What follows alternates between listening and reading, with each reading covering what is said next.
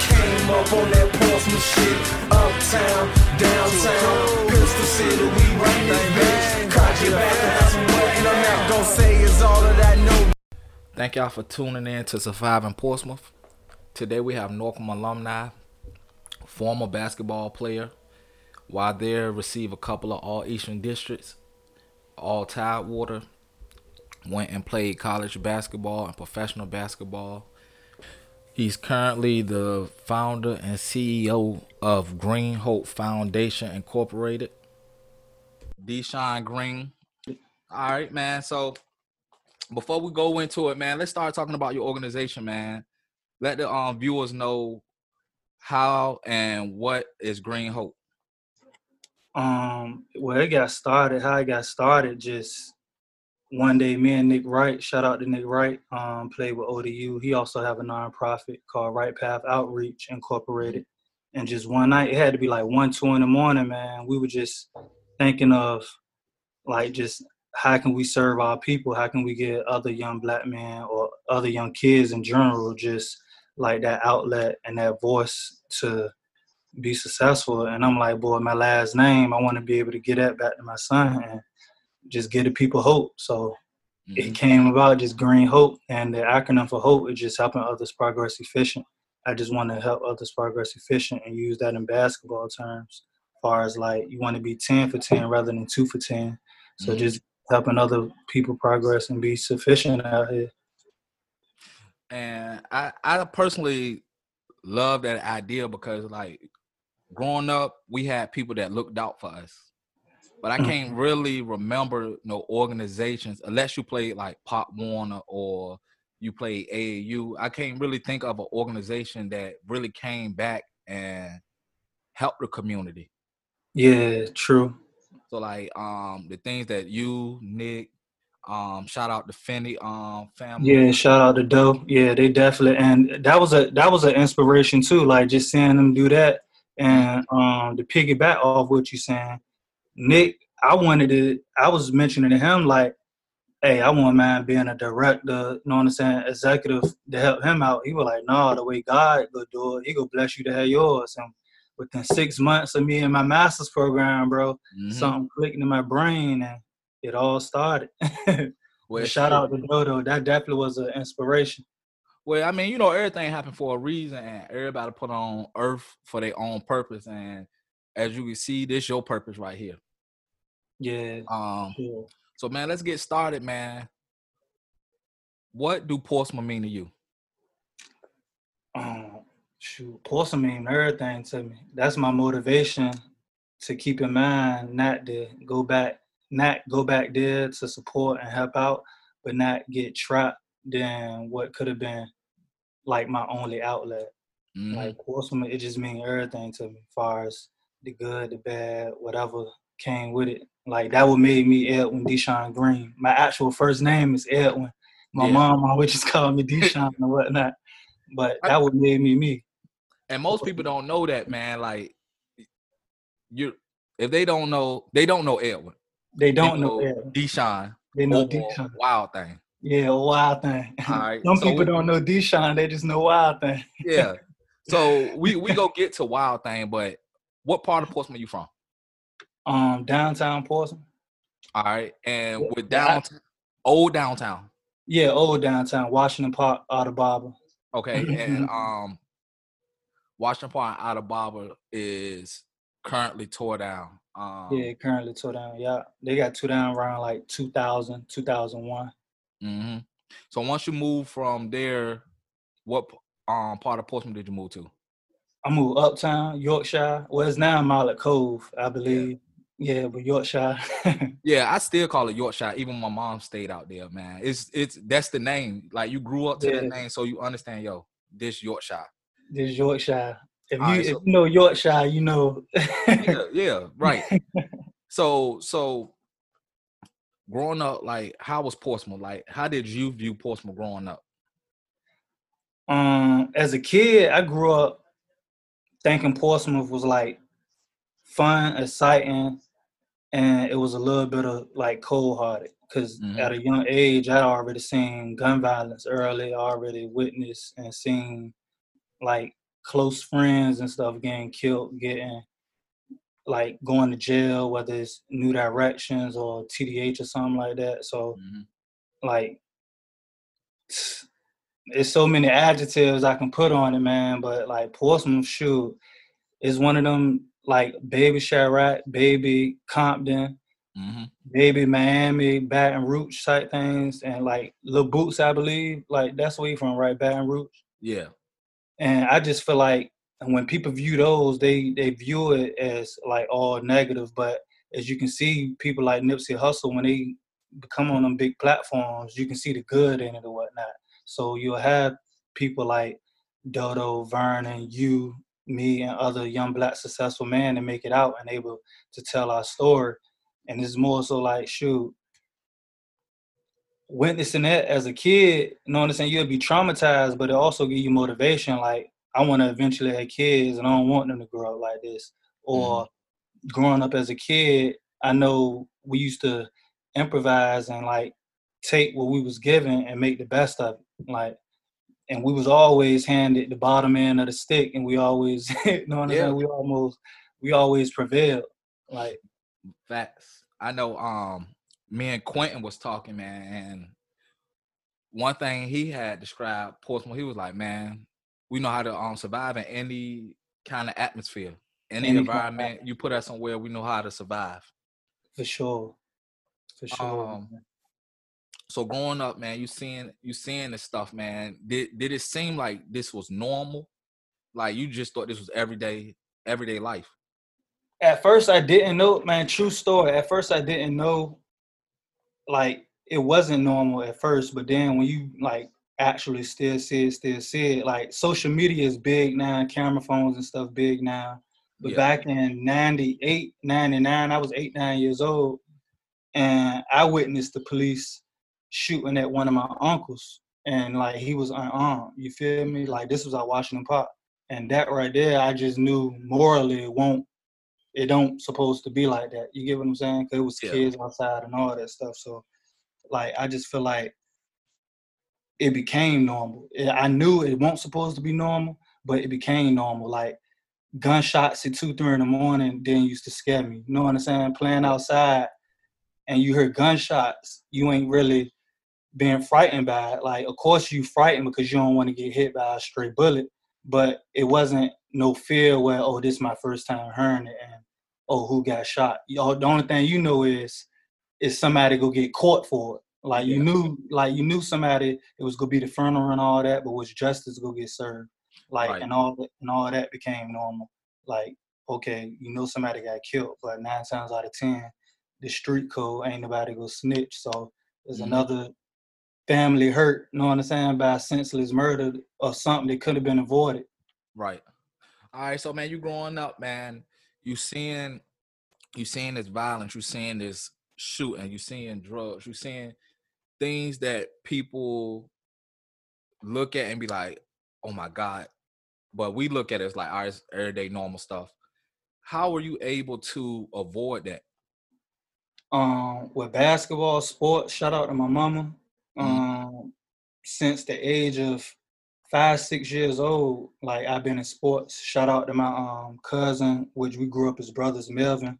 He three Mhm. years older than me so he was already by the time i was four he was seven. So he was pretty much already into sports baseball basketball football. And if you're living in the same household with a sibling you know the other sibling gonna be playing sports too. So my mom just like install you go go out here and I'm gonna put you in as many sports and whichever one like you really grab on to, we just go stick with it.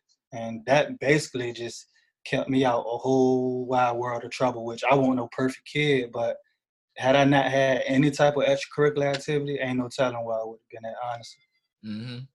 All right, So- so so basketball, basketball and Wild Thing.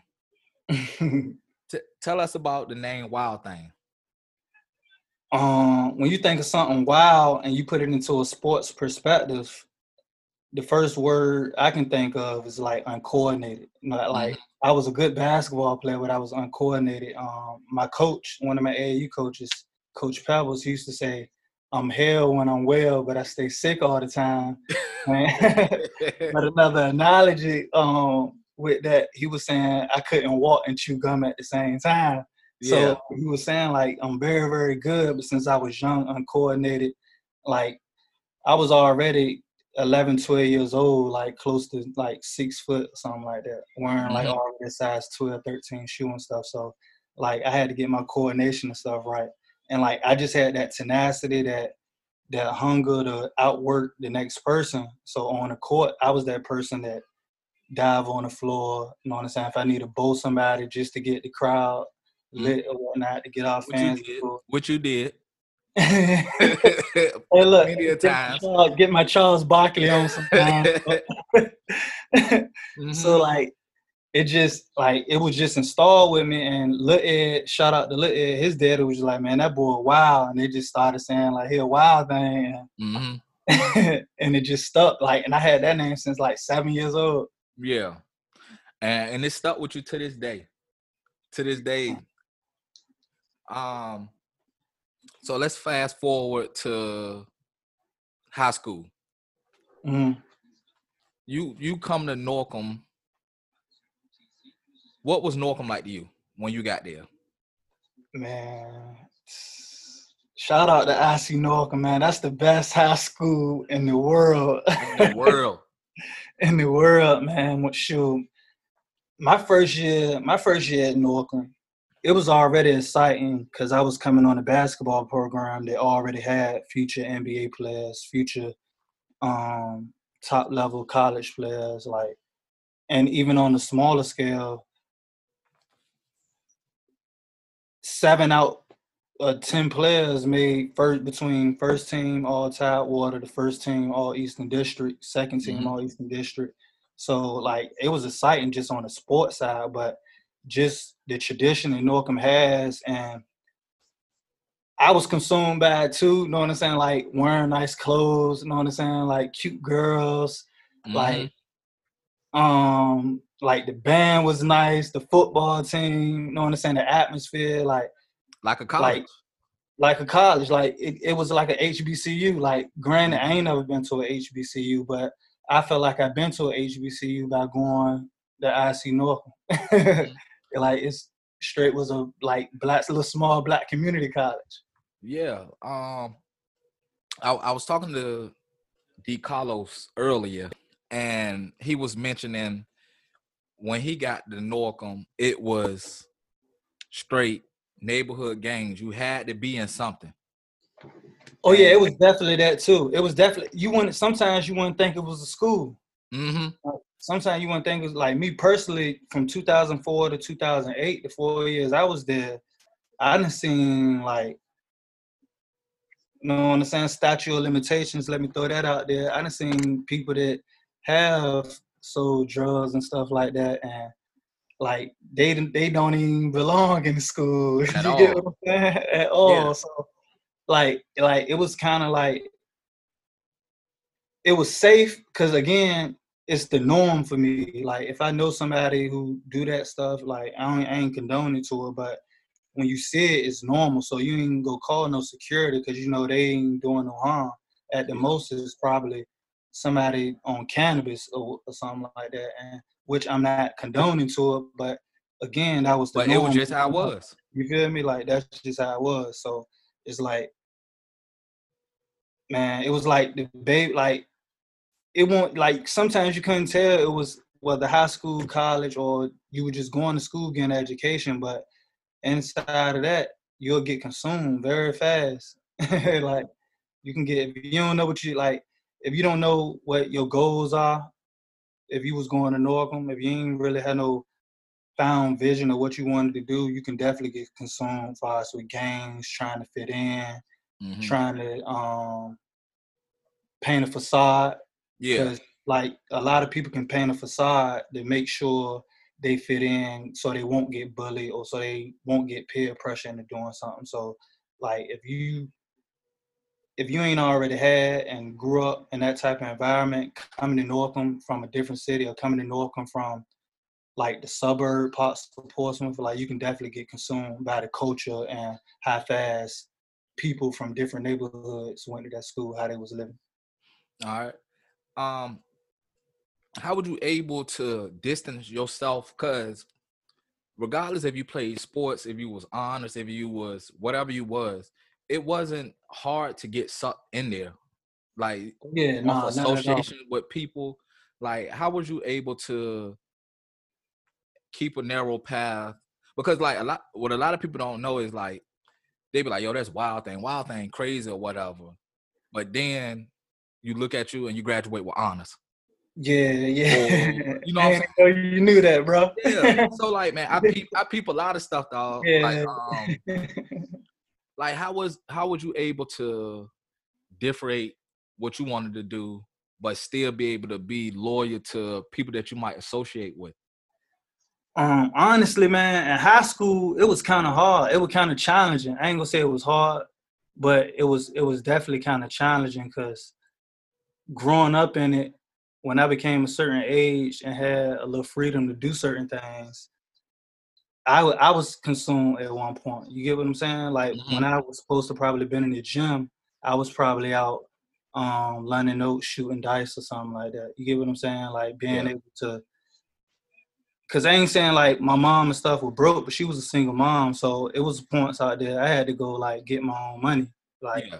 I wanted Jordans, I wanted Azure, I wanted academic and stuff like that. So instead of waiting, I just like I see it, I and like it was close to me. So instead of selling drugs, I'm like, hey, gambling. You know what I'm saying? I thought it was cool. You know what I'm saying? Like then you making money or whatnot. I thought it was cool, but it won't cool when you start like seeing people get shot over it, or you seeing Mhm. fights over it, or like you seeing people losing they like rent money and stuff over it. Like you seeing people losing like and like like it's an addiction, like crack type deal. Like hmm like it's just crazy. But far as for me personally, I um I wouldn't say I was on a narrow road with it, but if it weren't for sports, I would have been fully consumed with it. Like by the time it won't till my junior senior year when I like became locked in. I'm like, boy, I want to go to college. I want to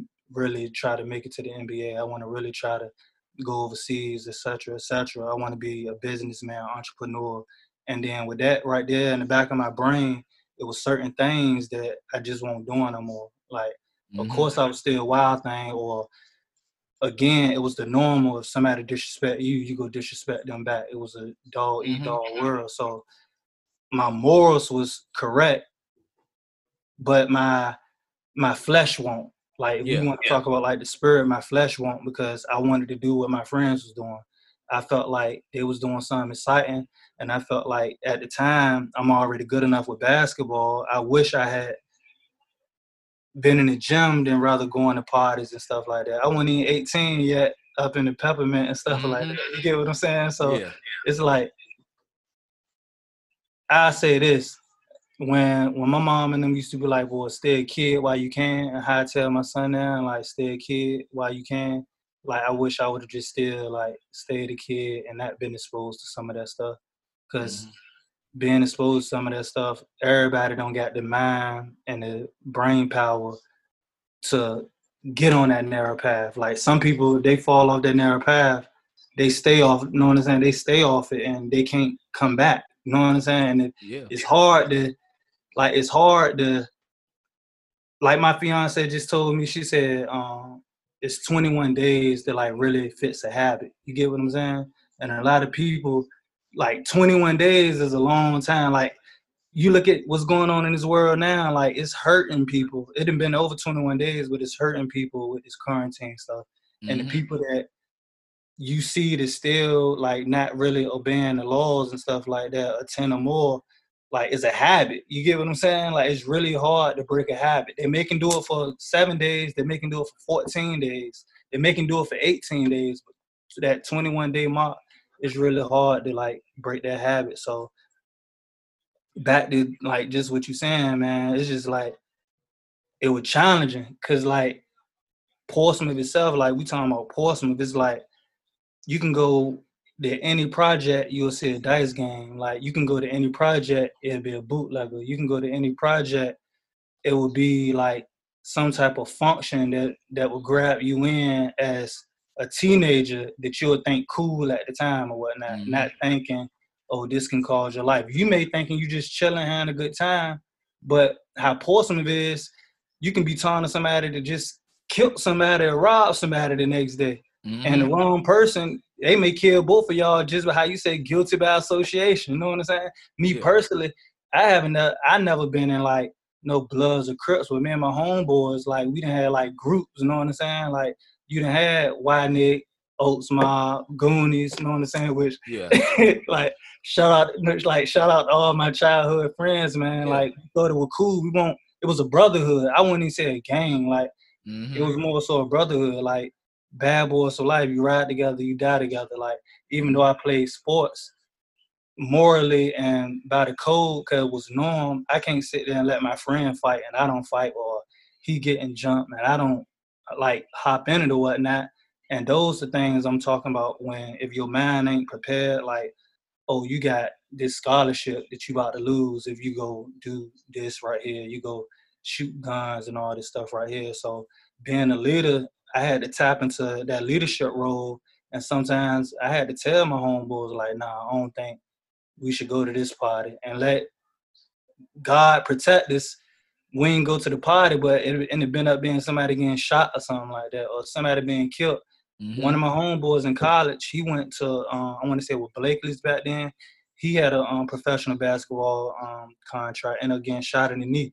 yeah. Boom, like Done. done. Yeah. All right. So you said your junior senior year, that's when you locked in, knowing that you wanted to go to college, try to make it to the league, go overseas or whatever. What moment changed for you to have that mindset? um, I was actually out Dale's home, and I had probably not witnessed, but I done, I was around like I want to say like my third killing. Mm-hmm. you know what I'm saying? It was like around my third killing, and I ain't gonna like disclose no names or like none of that stuff like that. But like I was too close to somebody getting killed. like I was less than six, five feet away from like somebody like getting shot and like they dying and stuff like that. It was actually me and one of my best friends, Terrell, with me and him.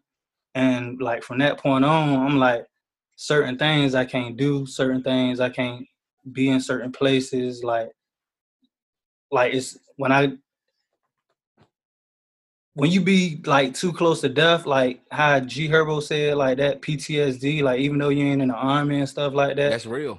like that stuff real, man. Cause when I was true story, like when I was like actually still living in Portsmouth and still like going to parties and all that stuff, like I used to have dreams, you know what I'm saying, that like I'm the one getting killed sometimes. You get what I'm saying? So Mhm. like that joint click in your head, and then when you making your own platform as far as on the basketball scene, everybody watching you. I'm six seven, so like I can't go no. it ain't hard to spot you. Yeah, you know what I'm saying? So it's like, oh, wild thing, Deshaun, like, oh, he hanging with them guys, like they smoking weed, like they look like drug dealers and stuff like that. And which like me personally, like, just cause I hang with somebody, like, that don't mean that like initially a bad person. Like Mhm. just cause somebody like look at Jeezy, look at T.I., look at Jay-Z, you know Yeah. what I'm saying? Like look at all those guys and they successful black men. Of course everybody gonna have a past, but even they past don't mean they are violent criminals. Like Mhm. like don't man, I can just go on and on about it, man, but it's just like that was the time like seeing like more than one, more than two murders and stuff like that, close, close by me. That what made me um lock in. That was 2016. I was becoming a junior that summer. And I was like, I got I felt like I got jerked in my sophomore year, you know what I'm saying? Like with like some stuff that went on while I was on the court.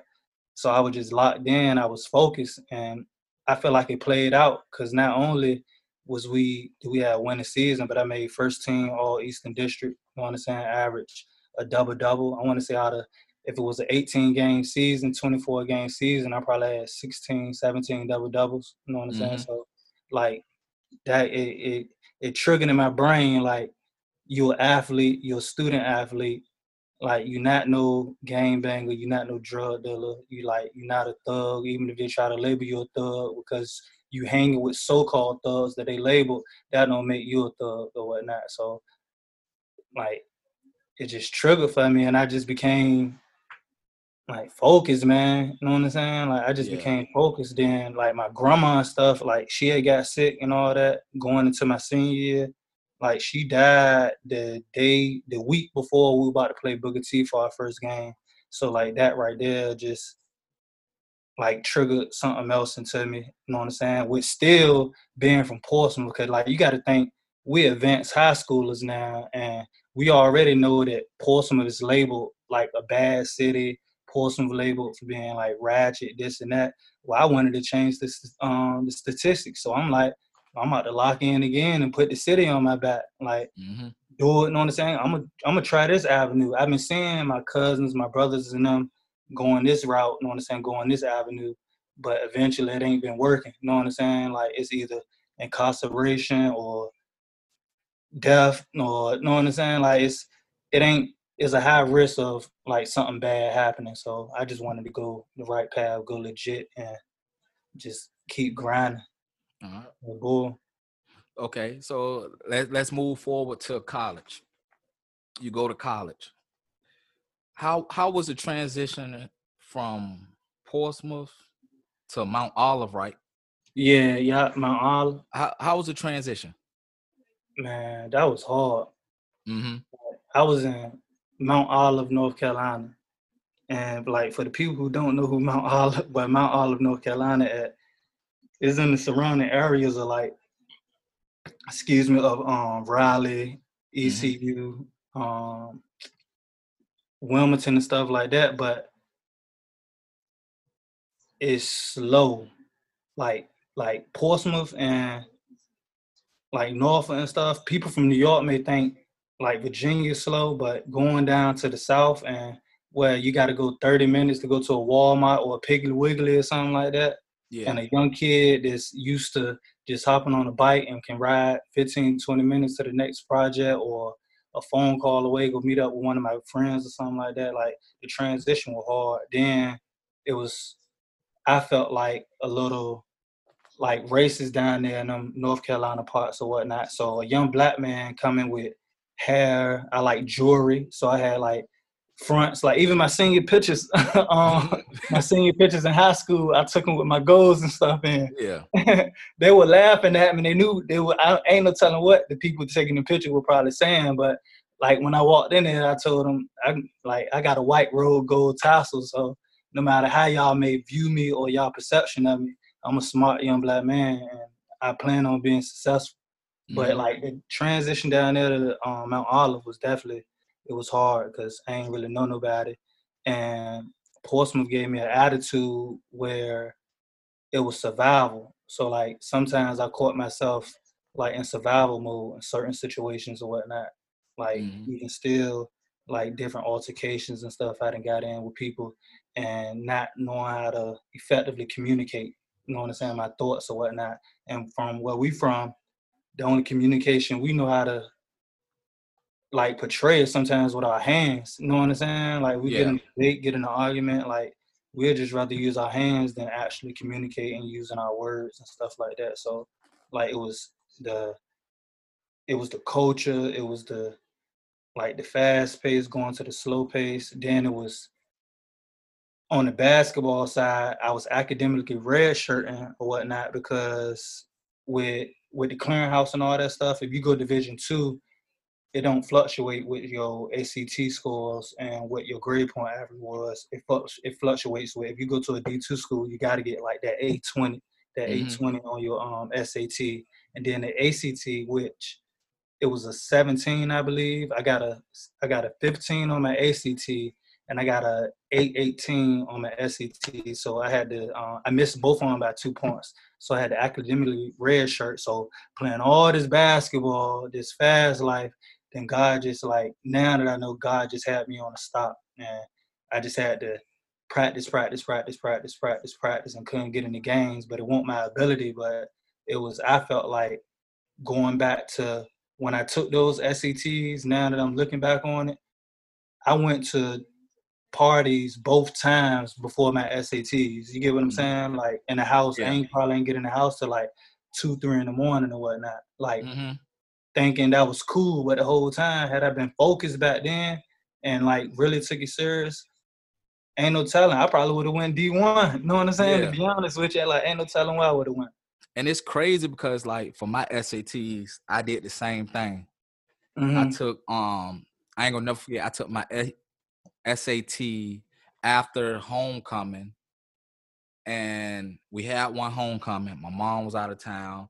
It was a party and everything. I ain't get home till like four, then had to get up to go to Churchland to take my SAT. So I wasn't prepared when I went to take it. I just took it because I knew I signed up for it and I knew I needed it to go to college. Now, after you redshirted, how was your basketball career there? Um, my basketball career, it was, you know what I'm saying? I, s- I say it was pretty good, but I believe it could have been a lot greater because I still won't mature enough to conduct myself in a positive manner all the time or on a consistent basis far as with um the rules. Like you got to be the um, workouts at 6 a.m. Sometimes I'd be there 6:05, 6:03. Like even though like walking in, you know what I'm saying? I was I wasn't it wasn't triggering that I'm not in high school. I'm not the man no more. And like in high school, like it's 12 other demands that was actually there at the school. So I was still like transitioning to a real like a real like grown man. You get what I'm saying? Cause when you in college, you by yourself. You don't got mom and daddy to wake you up for classes. So if you ain't like taking it serious, you ain't setting no alarm clock. You ain't like eating right. Like it's gonna show on the court. So again, Wild Thing always stuck with me because I already had that grit for me as far as on the basketball court. But a lot of my problems I felt like was transitioning to the court that didn't have nothing to do with the court. Like mm-hmm. I maybe go out and where we from, like somebody bumpers or somebody like probably we thought purposely stepped on our shoes or something Yeah. like we like we'll definitely like let them know like what they did and depending on how they react or how they respond again it was the normal for us and we don't tolerate disrespect like Yeah. by how we was growing up so a lot of those things that was tran- transpiring off the court it transitioned on the court in which I may had to like sit out the first half or I may had to sit out um like practice or get switched back to the non-starting team and stuff like that. But um, yeah, man, it was just pretty much man like all off the court stuff. But um, on the court shoe, I was basically oh my bad, bro. Now you I was. I was basically um shoe. I was the I was the guy that if I get in the game, the intensity go automatically go up 100 percent. Mhm. like probably 110%. So I was still a lot of my numbers, a lot of games, it wasn't um like on paper. You couldn't see it on paper, but if you ever watch the game, you'll see when I'm in the game it's like I'm doing my role and I'm doing it well because it was like roles or whatnot. So I was a Mhm. freshman and I ain't really had a green light like I did, but when I was in the game, my efficiency rating and whatnot, like it was it was good, and that would make me make the hope and the E efficient because that would learn efficient. Like even if you ain't playing 28 minutes, if you play 13 productive minutes, like you did your job. Yeah. Like in 13 minutes, I could have like 20 points. If I, sh- I always told myself if I get five offensive rebounds, that's 10 points. Give and Mhm. take, it may be an and one. If I get three different three defensive rebounds, that's 10 points, eight rebounds. And I always looked at myself as a double double which far as my personal goals. But I'm I'm the I'm a team player and I do whatever it takes to for the team to win. So pretty much, I was that Draymond Green, that Mhm. um who who else a, a type player to just do all the dirty work. Um Scottie Pippen, Dennis Rodman. You get what I'm saying? I was all those guys with a jump shot. I feel like even to this day, my jump shot probably better than Draymond Green's. You know what I'm saying? Yeah. All right. So but like I, I pretty I had a shoot, and far as team wise, out of the four years of playing, we won three regular season championships, um, Mhm. two tournament championships, and we made it to the Sweet 16 twice, I believe. Yeah. So like overall, we overall our team we was like top ten in the um, nation as far as Division two, Okay. All right. So you in college, man. and we never lost to a um, HBCU team neither. All right. Yeah, we like, So, Like- so, so you in college. What was what was it like? How did you view Portsmouth when you went home and the mindset of yours versus family members or friends that was at home? um, some people don't change. Mm-hmm. Like some people ways, some people still like stuck in the box. Like because Yeah. if you don't experience nothing outside of Portsmouth or outside of, I say the Hampton Roads, Virginia area, Yeah. like you can get consumed and like you can get trapped there. And it's a it's a big world out here. Like it's Right. a very big world out here. And I think I think like my grandma and my mom every day for introducing me to like football and basketball for sure. Cause going to bowl games to like North Carolina, Mhm. going to different places for championship games and stuff. Then you meet people, you seeing stuff.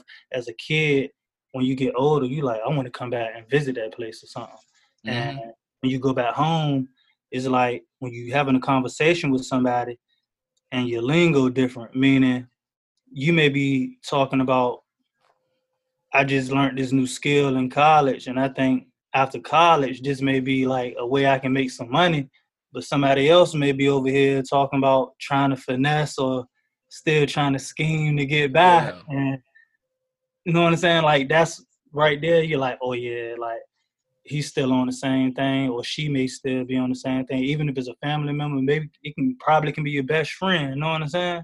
Yeah. But if they mind frame that right, nine times out of ten, like no matter what you say to them, no matter what inspirational words, or no matter what they see you doing, if they consumed and trapped, if they can't see it for their stuff, you can't um like you won't be able to help them, or not even help them. You won't be able to like have a productive conversation with them because it's gonna be a it's gonna be a blockage yeah. it- it's gonna be a blockage. They ain't gonna be able to see your vision, or they ain't gonna be able to see like the mind frame you on. It may be good to them, as far as them hearing it, but they may not receive it because they not in your shoes and they don't see themselves living outside of Portsmouth or living outside of Virginia or living outside of um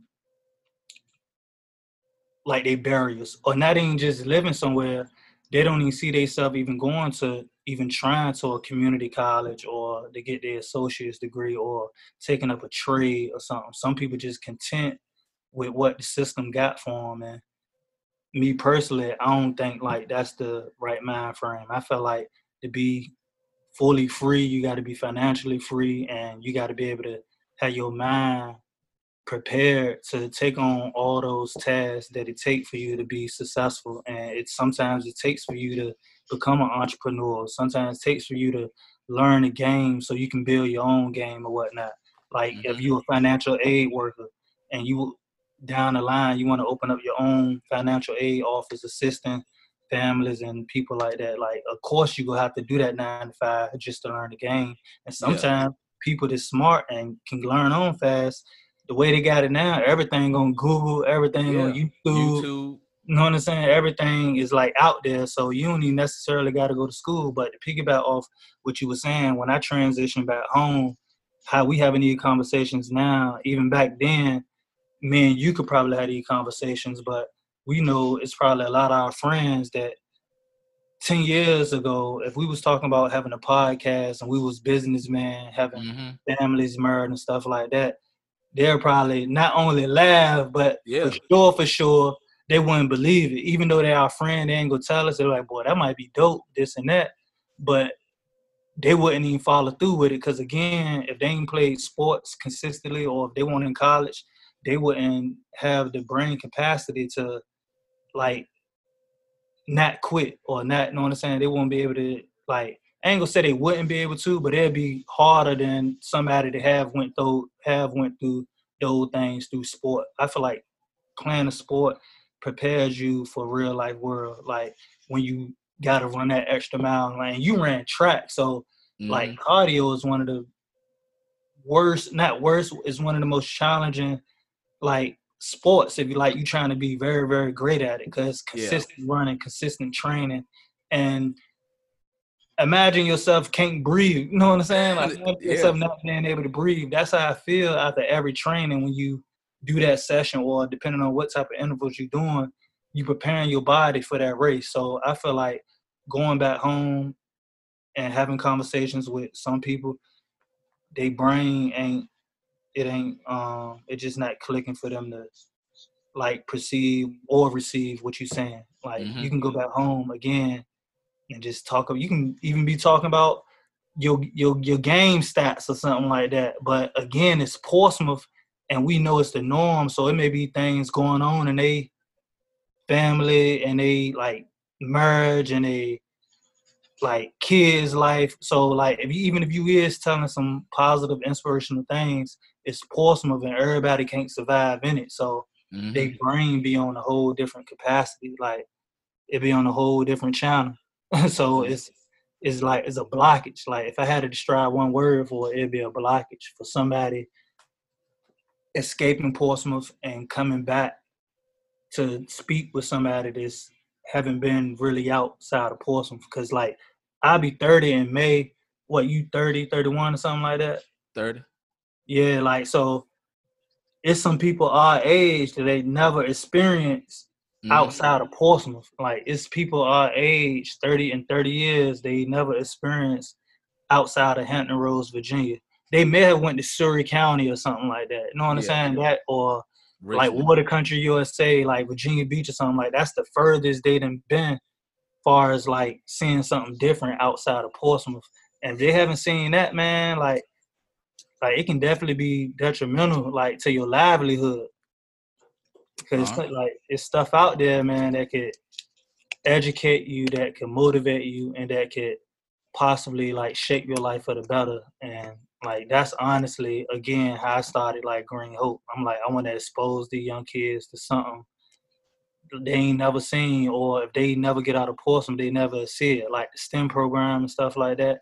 I never knew what a STEM program was until mid college, after college. Yeah. You know what I'm saying? I never, and like that's the God honest truth. Like coming out of, and I like technology and stuff like that, but coming out of it, I never knew really what the STEM program was.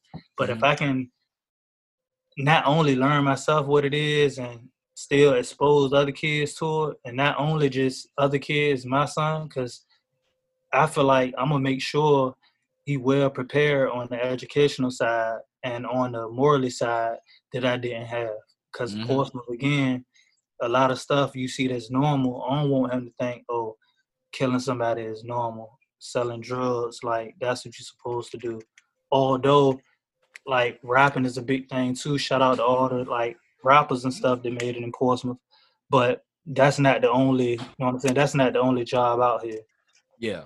Like that's not the only job out here. Like you can be an engineer, you can create your own stuff. You can, like man, the sky's the limit to how the world works now, man. So I just want to help expose and get all the resources out there to the youngins. To be honest with you, Okay. but that's Alright. just to piggyback off what you said. I know I was talking about a lot of stuff, man. I'm just you- excited to be. I'm just excited to be on the podcast, bro. Nah, but what you were saying, what you were saying is true, man. Because like, it's so many different viewpoints from Portsmouth, man. Like, and like you mentioned earlier, man. Like, I did the same thing. Like, far as going back home sometimes, and I see people who was doing the same thing that we was doing in 07, 08, and I'm like, okay. And then when I don't want to do what they're doing, I'm looked at as, oh, there you change. And I'm Yeah. like, nah. I'm like, nah, I ain't changed. I just matured. Like, Fact. why why we still doing the same thing that we was doing back then? Yeah, Well, facts. If we go go out, let's have a business meeting while we out or something. You know what I'm saying? Let's talk some business. Like if we Yeah. if I am like if I am go hit a blunt with you, man, like let's create this business plan. You know what I'm saying? Yeah. I, I ain't trying to hit the blunt with you and then keep talking about, yeah, man, you see that bitch, man, I'm a goddamn, bro, like, yeah, on. or keep talking about the old days. Like we can talk about the old days, but I wanna I wanna progress for the future. You know what I'm saying? Yeah. So let me ask you this. So you you graduate and you move back home, but you playing professional basketball. Yeah, yeah, up in um, Providence, Rhode Island. I got the contract in 2014. I graduated 2013. Um, I got the contract going in 2014, November 2014. Okay. How how did you manage to stay focused, but still because you were still going back and forth at the time? Yeah, Like, yeah. the Um, season you was there, but then you'll go back home. yeah, I'll go back home. Yeah. How how did you manage to stay above ground, but also still be able to live in Portland and not get sucked in? Um, man, true story, man. Like again, it's like I'm gonna be like, cause it's surviving Portsmouth. And I feel like somebody go hear this one day, and they need to understand that like Portsmouth can like it has its pros and cons. Like it's plenty professional athletes that came out of Portsmouth, plenty like celebrity rappers that came out of Portsmouth, plenty entrepreneurs, plenty councilmen, plenty like it's some great people. It's it's a great vibe when it has its times. But like man, my first year coming back to Portsmouth, like that summer, I was walking to one of my friends' house out um Lincoln Park because I just ain't even feel like driving because I was honestly drinking and stuff. And where I lived at and where Lincoln Park was at, it was only maybe a 10 pop, like 10 minute walk. So I'm walking there. I got a watch on, got earrings on, got like $300 in my pocket. You know what I'm saying? Like, got Jordans on. Make a long story short, I get robbed. You know what I'm saying? Mhm. like, I get robbed, gunpoint. Like, give, give me all that. And again, that right there clicked to me like, I ain't even trying to come back for real, for real. Like if it wasn't for my son, like if it wasn't for me coming, like that's one of the main reasons why I stayed coming back and transitioning back to Portsmouth because of like my kid. If it wasn't for my son, I probably would have stayed away, probably found me a little apartment even down in North Carolina or something. You never know. Mhm. It's like situations can be different. So transitioning back, it was like that happened, then being transparent again, like because again, I want to be able to tell the young young brethren for all the young guys, young black men, white men, Hispanic, like choose wisely, like who you impregnate. You know what I'm saying? Because Mhm. If you impregnate the wrong woman, like it can be it can be hell for 18 years. You get what I'm saying? So even with that, just transitioning, like trying to see my son, like not even trying to get killed. Then again, like you say, trying to like visit some of my friends or trying to visit like some people that's cool or family members or whatnot. But in the deep in the back of your mind, you like they ain't like they ain't changed. You get what I'm saying? Mm-hmm. And now it's like in the Bible, like God helped them who helped themselves. So like if you from our from our standpoint, from our perception, they may receive it as, oh, we trying to run somebody's life or we trying to like tell them what to do. But in all actuality, we just trying to tell them or we just trying to show them or inspire them that boy, it's so many ways and it's so much more out here than just what you may be doing or whatnot. Or being a friend, if you be transparent to them, they may take it as offense and get like be offensive to it. And sometimes like you just gotta fall back. So when I was coming home, I was just falling back, like just spending time with my son, like spending time like with my immediate family and like some of my friends that's willing to like do some things that I was interested in. Cause like now I don't even really go to no clubs or all that's I may go to a lounge, a little hookah or something like that, Yeah. happy hour. But it was times like I ain't even with, cause I ain't. It was in the back of my mind like I don't want nobody to think I got this much money and like somebody robbed me. Cause Mhm. it happened like bro like i came home in may i probably got robbed late june like late Yeah. june early july or whatnot so like you know what i'm saying it's like i ain't even really trying to um i ain't really trying to come back it was a lot of times i come back just to get my son then i dip Yeah. so like the transition just coming back, it was like I knew in the back of my head I ain't want to live in Portsmouth. Even if I had five million dollars, Mhm. I wouldn't. Know, understand my place of residence wouldn't want to be Portsmouth. I always want to come back to regentrificate or like expose kids and other adults and like help them out. But far as actually living there, because from what people told me who's successful now and became millionaires and like made a lot of money that's from Portsmouth,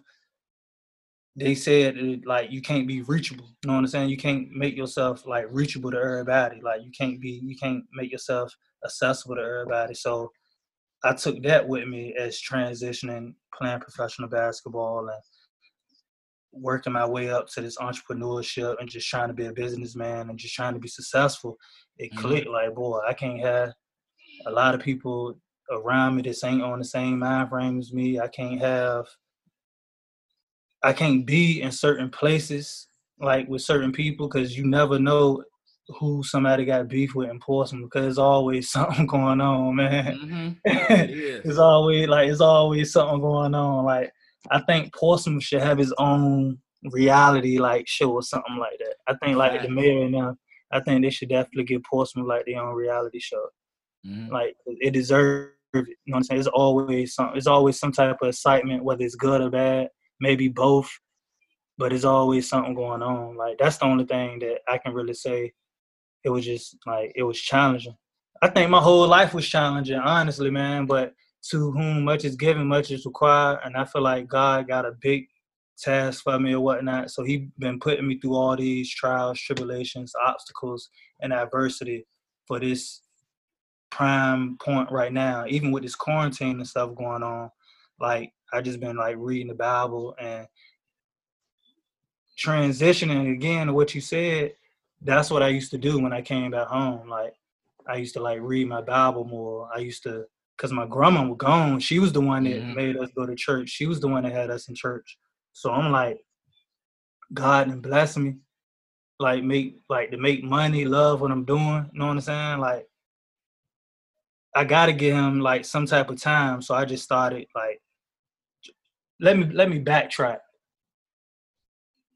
It wasn't until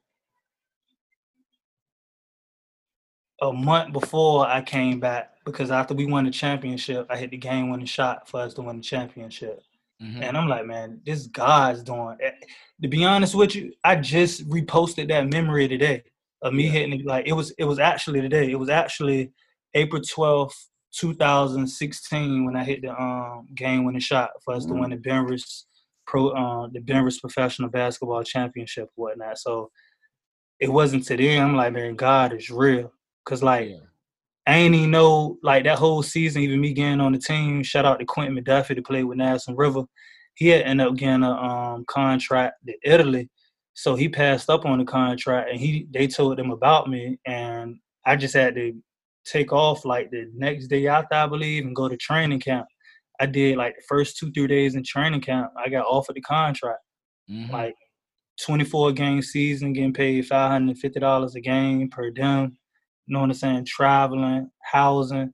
Um, shout out to Giovanni Feroce. He um one of the senators in the state of Providence.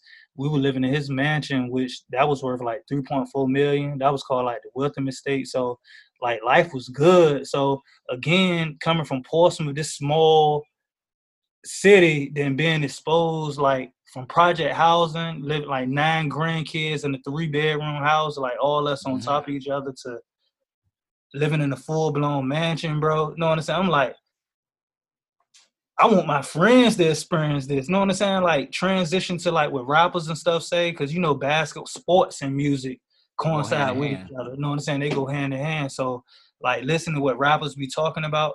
A lot of that stuff, I'm like, it feel good because I'm doing it and I'm accomplishing I'm accomplishing um these self goals, but it feel great if like your man's is with you or like your mom right there, if your mom ain't still like going through it or still in the hood or still like around that stuff. So mm-hmm. again, man, it was just challenging because like you can become successful, but when you go back home, there's a lot of people that's like it ain't the norm for them. You know what I'm saying? Like success being like I said, like it ain't. I like I don't think it's the norm. Like now it's becoming the norm because like people like us and other people before us, they've been like Vernon, um, you, um, even like we can go across the water like AI and stuff like that because it's guards, point guards, somebody like my cousin Melvin who like mimicked and was inspired by like AI and stuff like that. So Mhm. it's people like from surrounding cities that like we inspired by and look up to, but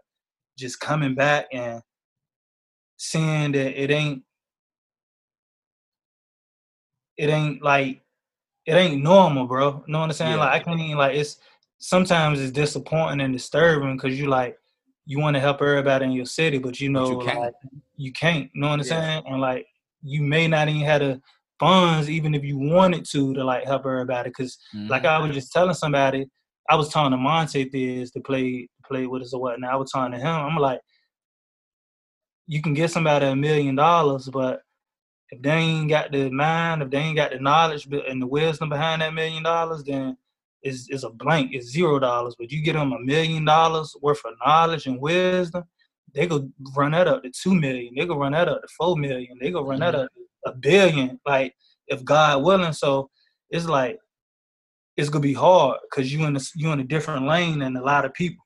Like Yeah. a whole lot of people. Like right now, man, you go back and just the average person, like out the hood or whatnot, they may look at us like we better than them. Like, nah, the whole time we ain't even better than you. We the same. We the equal for real, for real. Yeah. You just using your time in an untimely manner, in an Right. unwisely manner or whatnot. We all got 24 hours in a day, so when you go back home, you can see that a lot of people ain't using their 24 hours wisely or whatnot. So it kind of hurts you or whatnot. You like, Yeah. dang, like, you know what I'm saying? I want to help them, but you know you ain't gonna be able to help them.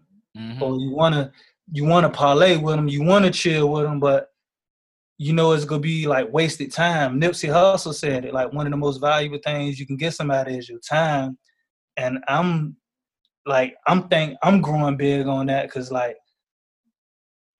you can have conversations and the way God how the way the way I know how God work now, he can shake the room. You know what I'm saying? Mhm. Like he can shake the room, and if you would touch and agree, whoever would you had that conversation with, and like the sky's the limit for what like God to do after that. Cause like I'm declaring and I decree right now from us having this conversation on your podcast, bro. I just feel like not only whoever heard this is gonna touch them, but I hope they let their kids hear so it can touch their kids. So we ain't only just helping one life, saving one soul. We doing it two times. You know what I'm saying? Yeah. I just always want to, and I, I want to instill into the youth, man. Like, don't ever think social media and all that stuff is what it's cracked up to be, man. Because like what you see on social media is not like that's it not what it is. You know what I'm saying? It's a Mhm. perception. It's a facade. Even with somebody like Mayweather, like you may know he got a whole lot of millions of dollars, but there's a lot of come behind that. Like there's a lot of come with having money or whatnot. So that's another thing for us to piggyback what you said. I know I'm talking about a lot of stuff with what you're saying, but coming back home from a professional or just a successful person, coming back to Portsmouth, like the analogy crabs in the bucket is a lot of like it's like that's what it's known for. Like there's a lot of people that are try to trap you back in or whatnot. So if they think you got some money or whatnot, some people know how to manip- manipulate you and think you they best friend. You know what I'm saying? They'll Mhm. treat you like you God or whatnot. But that money run out, ain't no ain't no telling where they gonna be at. You get what I'm saying? So Yeah. like coming home, like knowing we done won championships, knowing like I'm doing good in basketball or whatnot, I had to be very I had to be very strategic about who I was giving my time to, who I was giving like my energy to, who I Mhm. was giving and dropping jewels to. Cause if you're dropping jewels to somebody, they may think it's offensive or they may think you think you're smarter than them or something like that. So you gotta be able to communicate effectively where they ain't gonna take it like that. Like they'll take it like, oh, he genuinely trying to help. me. You know what I'm saying? He may not give me no money or something like that, but Mhm. he genuinely trying to like put me on the game. Right. All right. So the closing out, man. what what's the next thing for your organization? Man, the next thing, bro, we got like and and Green Hope, the umbrella of it is helping others progress efficient, but it's cater and tailored to the youth as far as facilitating positive youth development through education, recreation, uh, community outreach, and skill development. And skill development, not only just basketball, but 2021, um, we having a football skills clinic, and also we'll have a um, football all star game, community reach, community outreach all star game. Definitely want you on the team. Know what I'm Oh, I'm saying? there. I told you already. definitely, I'm definitely there. want you on the team and like just install and expose the kids to different ways. Somebody like you, Julius, um, Joe Powell, Quan Saunders, um, Trey Ryland, guys like y'all who like I think mastered the football task as far as going to college, um, playing pro, you know what I'm saying, and hmm being outstanding athletes even at the high school level. I feel like y'all got the knowledge, wisdom, and understanding that y'all be able to like teach and motivate, inspire all the other young kids. But with basketball, we got one of the um greatest all star games is about to come out called the um 757 Top 20 Basketball Showcase. Shout out to um, Carmelo Swenson and Jamal Brown. They're gonna be Mhm. playing on the middle school in the middle school games. We got some of the top girls in the state playing um in the high school games. We got um Pierre Bivens, I mean Pierre Bivens um and Greyhounds Elite playing in the um, youth league games, seven to nine year olds. So right after quarantine, man, I plan on like all this time. I just been like thinking of ways how I can help like my city. You know what I'm saying? Like we've been talking about surviving Portsmouth. I want to show them like we young black men that survived Portsmouth, although we not living there no more, but we still coming back to help like our our young brothers, our young sisters. I'm Mhm. also having um I plan to have a young women's expo and a young men's expo, even what we doing now, like show and show and create different vibes for young kids to let them know you ain't gotta just be a drug dealer or rapper. Like you can make money being a podcast host and stuff like that. You can make Mhm. money being an entrepreneur with like creating the next um software for MacBook or something like that. Creating the next type of printer or something that can you can use Bluetooth like telephone ring it or something, actually talk on the printer or something. Yeah. Another form of communication. So the sky's the limit, like with Green Hope. And I just wanna like partner with whoever got like minded ideas or whoever that can help me or however I can help them, man. Like that's honestly what like like what I just been thinking about during this time of crisis and pandemic. Okay. And that, and that's that's great right there, man. Sign me up, especially for the All Star game. Yeah, man. I'll be able to play in that. Yeah, yeah, yeah, oh yeah. yeah, yeah, yeah. sure. Definitely sign me Yeah. up. Yeah, yeah, yeah, for sure. We um the the, the scope how it's gonna be um basically it's gonna be a clinic. After the clinic, if um we get enough players for the high school, middle school level, it's gonna be flagged, let the kids and stuff play, showcase their talents and stuff for Mhm. the community. And then we're gonna have an adult community outreach game and just to show them black people in Portsmouth can be in a big crowd all at once and it not be violent. Like, mm-hmm. because we get a bad name for violent. I know we've been talking about like the survival and like how we overcame a lot of obstacles or whatnot. But deep down inside, like people like us and other people that we done met, like it's it's love. You know what I'm saying? Like when it's love, it's love. You know what I'm saying? Yeah. So it's like that's what I want to do. Like how you said, like it ain't been organizations and stuff to do that other than the ones that been created a couple years ago. Um, far as like um Dodo and them, far as like the stuff that you got going on now, the stuff Vernon been doing, and I'm just taking from them like, boy, let's add it on, let's keep building. You know what I'm saying? Imagine, imagine once all us link up and it become a big extravaganza. Like hmm it's only go it's only gonna make the not only the city better, but I feel like it's gonna get national like exposure because this small city and there's a lot of pain in it. You get what I'm saying? There's a lot of Yeah. pain in it.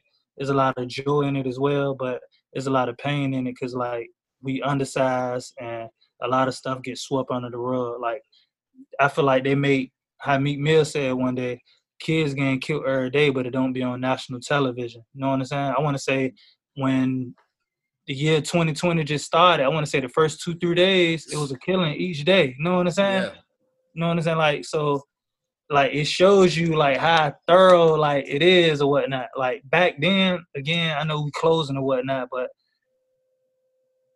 back then, you couldn't even come out, like, certain projects and stuff. Not saying I'll be the one running you home, but it was certain individuals Yeah. and stuff. Like, if you, if ain't nobody know you out there, you just couldn't, like, come out there and stuff like that. Like, Yeah.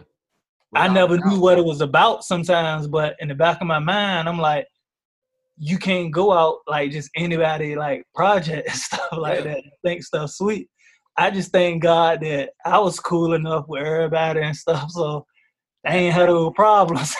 yeah, without a doubt, man. And I um, I personally want to say thank you for coming up here, man. And I really appreciate you taking out, taking your time to do this show with me, man.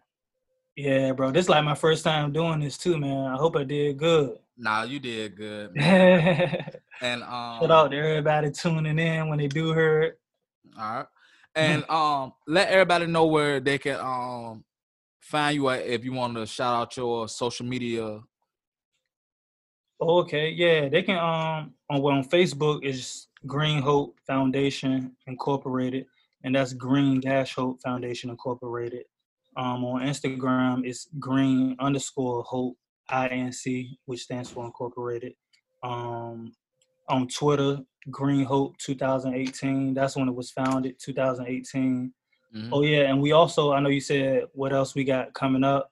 Um, even though the pandemic and stuff going on, we gave a scholarship fund to two seniors five hundred dollars a piece last year, and I want to um, do it even big this year. So even if they don't get it or they ain't, they can't go to school in August or whatnot, I still want to raise money and help like kids get extra little scholarship money because going to college we ain't talk about that you know sometimes we would have to eat noodles and Mhm. like it was savage life sometimes. So Yeah. if I can be a blessing and like, help kids get a little bit of money in their pocket, man, for their grades and for doing they doing what they supposed to do, man, doing good, oh don't helping them out, man. All right. All right, man. Thank y'all for tuning in to Surviving Portsmouth. And nigga, I came up on that Portsmouth shit. Uptown, downtown, Pistol City, we run this gon' say is all of that no